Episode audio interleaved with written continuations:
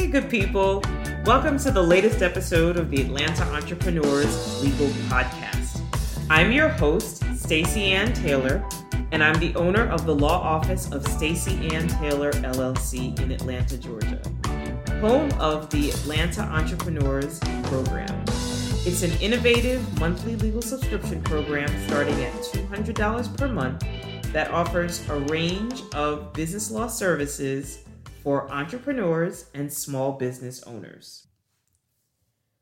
Well, good people, first I'd like to say hello. I hope that you all have had a good week. Um, I hope this latest episode finds you all healthy and happy. And I just wanted to give you a quick update on this weekly podcast. Uh, I think I finally found my rhythm in terms of recording schedule. It seems like Fridays are a good day for me to record.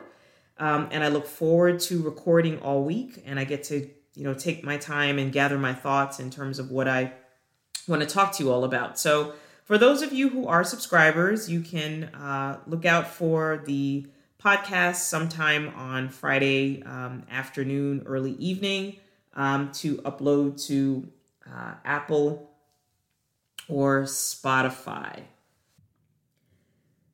So today's episode is entitled Choose Your Business Partners Wisely. And I've wanted to talk to you all about this for a few weeks. Uh, those of you who've been following the podcast for a little while will know that although I have been a practicing attorney for over 15 years, I have only recently launched this law firm. The law office of Stacey Ann Taylor LLC was just launched on July 31st. So I'm definitely in the business development, you know, client development, early stages of growing this law firm. And I am getting to talk to a number of amazing um, people. I've spoken with uh, a number of budding entrepreneurs uh, who have these really cool business ideas. And uh, I've just been really excited and really energized, uh, you know, by by interacting with them and, and learning about their businesses and seeing how I might be able to help them. And while I've really enjoyed our conversations, um, I have noticed that uh, a few of them don't seem to know their potential business partners very well. And uh, I just wanted to, you know, share a brief word, give some thoughts on that. You know, running a business is an enormous undertaking.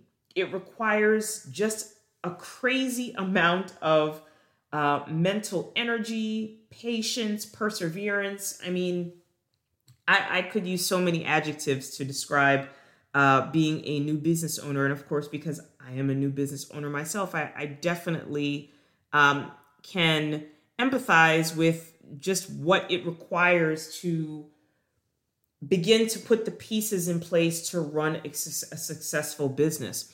And so it doesn't really surprise me, perhaps, that, um, you know, a number of people I've spoken with uh, haven't given that much thought to the people that they are looking to go into business with. But I, I don't think that that means that, you know, out the gate that their business won't be successful. I'm not suggesting any such thing. Um, it's quite possible that their business will be successful, whether they know their business partners for six months or whether they've known their business partners for you know six years. I think that um, i just wanted to spend a few minutes talking about how important it is to think about someone's character especially think about someone's character when you are considering them as a business partner i know that by default we tend to think about what someone can bring to the table in terms of monetary investment um, and while that is incredibly important, that is a cre- that is an incredibly important aspect of um, starting a business. You know, having the capital to do so. It is not the Im- only important thing to think about when you're trying to start a business. Uh, if you are trying to start a business with even one partner, and definitely if it's going to be several partners, you know, it would it would definitely benefit you to think about their character you know, have you seen them in situations that stress them out? have you seen them, um, you know, in situations where they have to make a decision with a very limited amount of time uh, given to them to make that decision? You know, do you know what kinds of things uh, are going on in their personal lives? Do you know anything about, you know, their personal interests? Um, for example, you know, you might want to know if one of your business partners, you know, likes to gamble. Um, it doesn't mean that they're going to take money out of the business and, and gamble away the money, but it's just it's something that you may want to know. Do you know anything about their employment background? Do you know if they have repeatedly been uh, fired from jobs? You know, just all of these different kinds of questions um, should be at the forefront in your mind. I mean, you certainly want someone who is obviously going to be respectful, you know, who is willing to sit down and, you know, discuss the details of the business. Someone who, again, not only brings money to the table, but they bring great ideas. Uh, they're open to suggestions. Uh, they're collaborative. If you're going to run a business with, you know, someone else or several people, they have to be collaborative unless they're all willing, you know, to defer to the decision making of one person. And that may be the case if there is one person who has invested the majority of the money in the business. I can certainly understand that.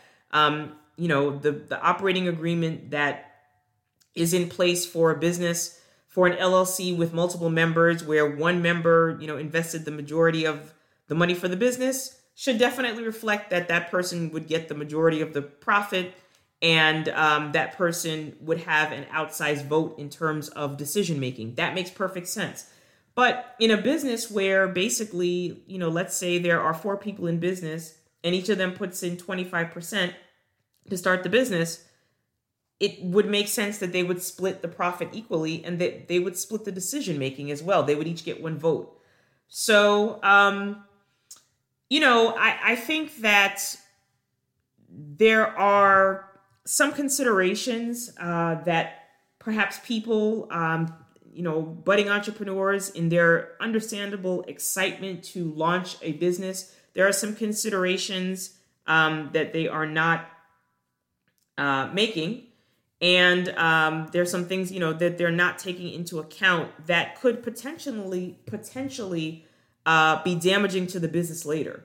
Uh, and also, quite frankly, when I when I talk about businesses, you know, owned by multiple people, I'm not just thinking about the business itself. I'm thinking about the relationship, the ongoing relationships between the owners. Uh, you know, you certainly don't want to have a situation where the owners just really cannot agree in terms of decision making and it there's a complete breakdown in communication and you know the business can't function the business is not going to generally speaking the business is not going to run itself without some decisions being made on a regular basis and so these are all the kinds of things that i just want to encourage you if you are thinking about starting a business with partners, um, with multiple owners, you know, starting an LLC, I just want to encourage you to think carefully about their character. Uh, you know, think about the situations that you've seen them in. Think about whether or not this person would truly make a long term, a good long term partner. And I also want you to think about getting an attorney, paying an attorney to draft an operating agreement if you are thinking about creating an LLC with more than one owner. You should definitely uh, get an operating agreement. It's not required by law in the state of Georgia, um, but I would strongly encourage you to have an attorney draft one for you. An operating agreement is basically a binding contract signed by all the owners of the LLC that will, number one, uh, it will explain what each member of the LLC contributed financially to the business. It will discuss voting power. It will discuss how the business is to be run, how decisions are generally to be made. It will discuss what happens if one member wants to leave the business and what the process for that looks like. And finally, it will discuss what happens if the owners, the members want to dissolve the business. You know, how how do you all go about doing that? The operating agreement will tell you all of that stuff. So that's it, good people. That's all I've got for today's episode. If you like what you've heard, please subscribe on Apple Podcasts or Spotify. I'll talk to you all next week.